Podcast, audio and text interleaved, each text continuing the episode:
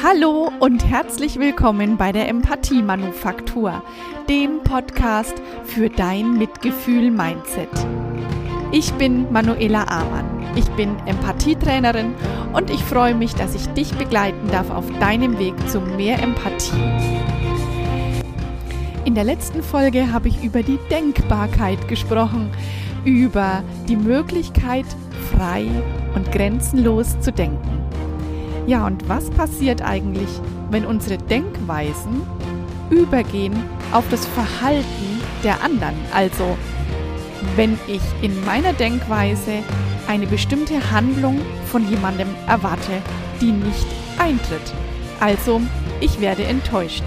Wie du mit Enttäuschungen umgehst, darum geht's heute und ich wünsche dir viel Spaß.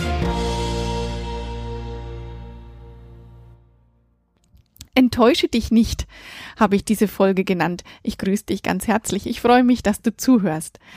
Wie du in drei Schritten der Ohnmacht entfliehst. Ich habe den Titel dieser Folge Enttäusche dich nicht genannt und das nicht ausgeklammert. Das habe ich ganz bewusst so geschrieben.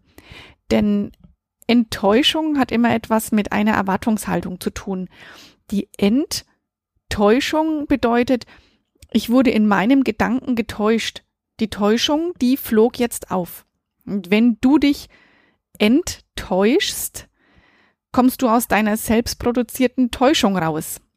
Du entdeckst, dass du dich getäuscht hast. Und ähm, das ist der Moment, in dem du selbst aktiv werden kannst und dich aus deiner Enttäuschung befreien kannst. Wie das geht, darüber spreche ich heute. Denn meistens ist es ja so, dass wir wissen, was uns ärgert oder was uns traurig gemacht hat oder warum der andere doof ist und warum man enttäuscht ist. Nur das, was uns selbst wieder stabilisiert, davon haben wir in dem Moment gar keine Ahnung. Nämlich, weil die Enttäuschung über die Situation so groß ist, dass wir nicht mehr an die Stabilität rankommen. Für mich bedeutet es im Umkehrschluss, also eine Enttäuschung kann durchaus als positiv gewertet werden, denn ich täusche mich jetzt nicht mehr. Ich weiß jetzt wirklich, woran ich bin. Und es ist auch oft, wenn wir enttäuscht sind, nicht zu Ende gedacht, denn am Ende ist alles gut. Und wenn es noch nicht gut ist, dann ist es nicht das Ende. Und wenn wir in unserer Enttäuschung verharren, dann sind Traurigkeit und Wut Dauerbegleiter.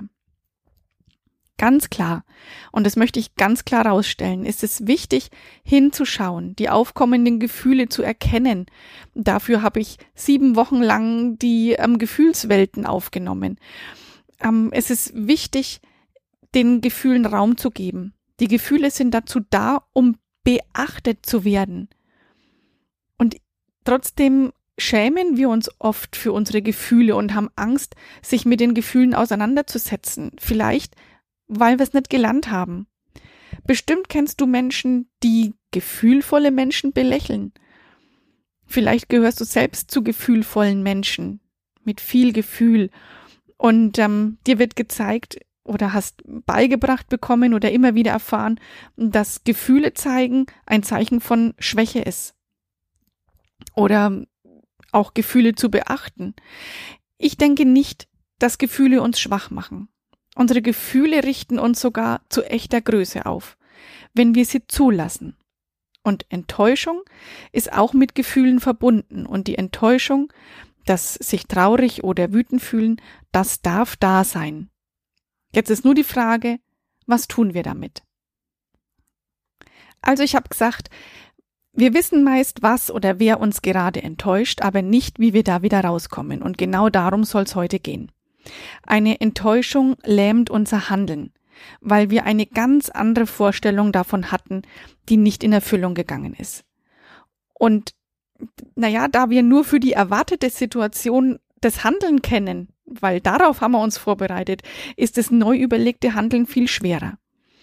Vielleicht kennst du das auch, du bist enttäuscht über jemanden oder du ärgerst dich so sehr über dessen Verhalten, dass du nicht fähig bist, ans an etwas anderes als an diese Sache zu denken und kannst deswegen auch keine anderen Aufgaben erledigen. Du bist blockiert.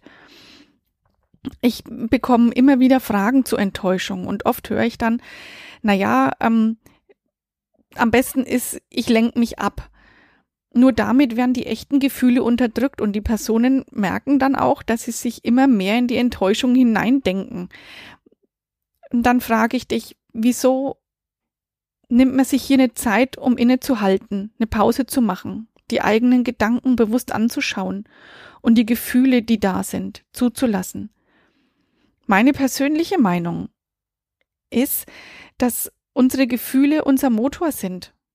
Und die sind unsere Kreativität, also die beflügeln unsere Kreativität und sie blockieren unsere Kreativität, solange wir unsere Gefühle nicht beachten.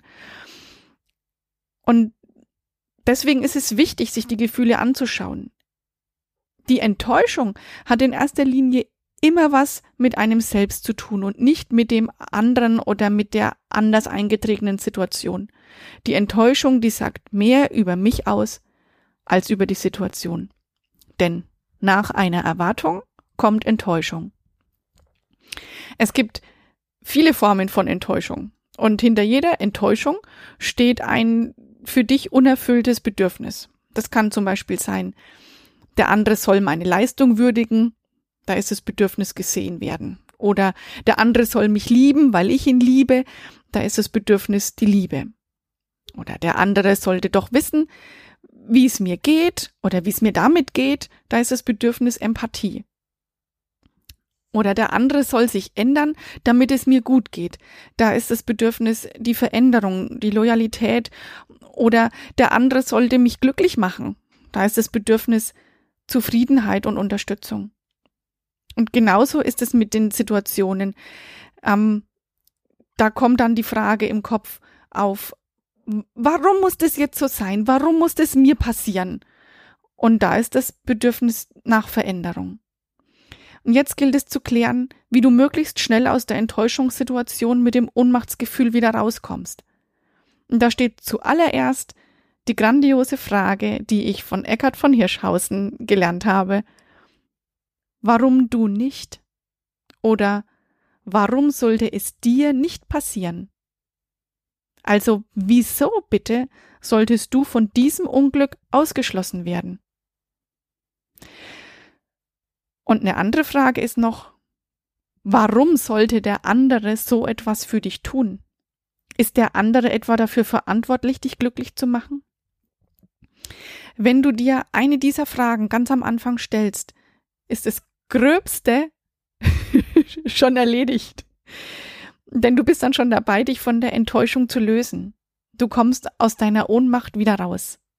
Und danach kommen die folgenden drei Schritte, auf die ich jetzt hingearbeitet habe. Nämlich erstens, komm ehrlich mit dir in Kontakt.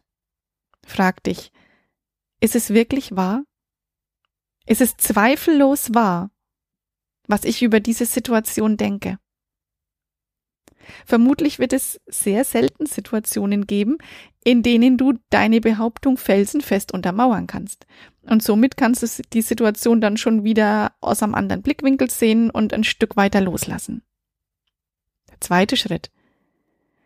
Der ist von der Enttäuschung zur Empathie zu kommen. Sei dir sicher, dass der andere auch ein Bedürfnis verfolgt hat in seinem Tun und das wollte er befriedigen da findet der geniale Spruch Platz. Sei freundlich, denn jeder heilt gerade von Dingen, über die nicht gesprochen wird. Kannst du also Mitgefühl aufbringen für die Gegenseite? Kannst du es zulassen, im Sinne für den anderen zu denken? Kannst du sein Bedürfnis erkennen? Manchmal kommt's vor, dass ich bei so einer Überlegung lediglich das Motiv Egoismus hinter einem Verhalten erkennen kann, wenn ich da recht emotional drin verfangen bin. Dann wechsle ich zur Selbstempathie und bin ehrlich zu mir, indem ich mich frage, ob ich nicht selbst schon so ähnlich, also zu meinem Vorteil gehandelt habe. Und dann fällt mir Empathie wieder leichter. Und auch der Gedanke ist dann hilfreich, nämlich der andere steht gerade nicht in seiner Kraft und es ist ihm deswegen nur möglich, so zu handeln. Also überleg dir mal, ob du da sozusagen zumindest für einen Moment einen Seitenwechsel machen kannst. Und der dritte Schritt, überleg dir, welche Gedanken dich stören. Jetzt gerade, wenn du enttäuscht bist. Und welche Gedanken du lieber in deinem Leben oder in deinem Tag in diesem Moment haben möchtest. Was brauchst du jetzt, damit du zu guter Laune kommen kannst? Was lässt dich loslaufen? Was lässt dich wieder in Aktion kommen? Und zwar in positive, in positive Energie. Welcher Gedanke gibt dir die Freiheit, aus den Gedanken auswählen zu können? Nimm dir doch mal die Zeit und überlege oder recherchiere, welcher Satz oder Gedanke dir dabei hilfreich sein könnte. Und mach das Ganze in den Be in, bewusst in dem Moment, in dem es dir gut geht, denn dann können deine Ideen fließen. Schreib dir deinen Satz auch auf. Vielleicht hilft dir das Weiterführen des äh, Journals aus dem Sommer Special oder ein anderes schönes, cooles Heft. Ähm, ganz am Ende der Folge verrate ich dir meinen Satz, der mich in den meisten Enttäuschungssituationen positiv unterstützt.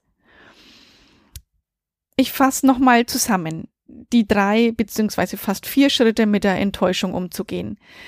Stell dir eingangs die grandiose Frage, warum nicht ich?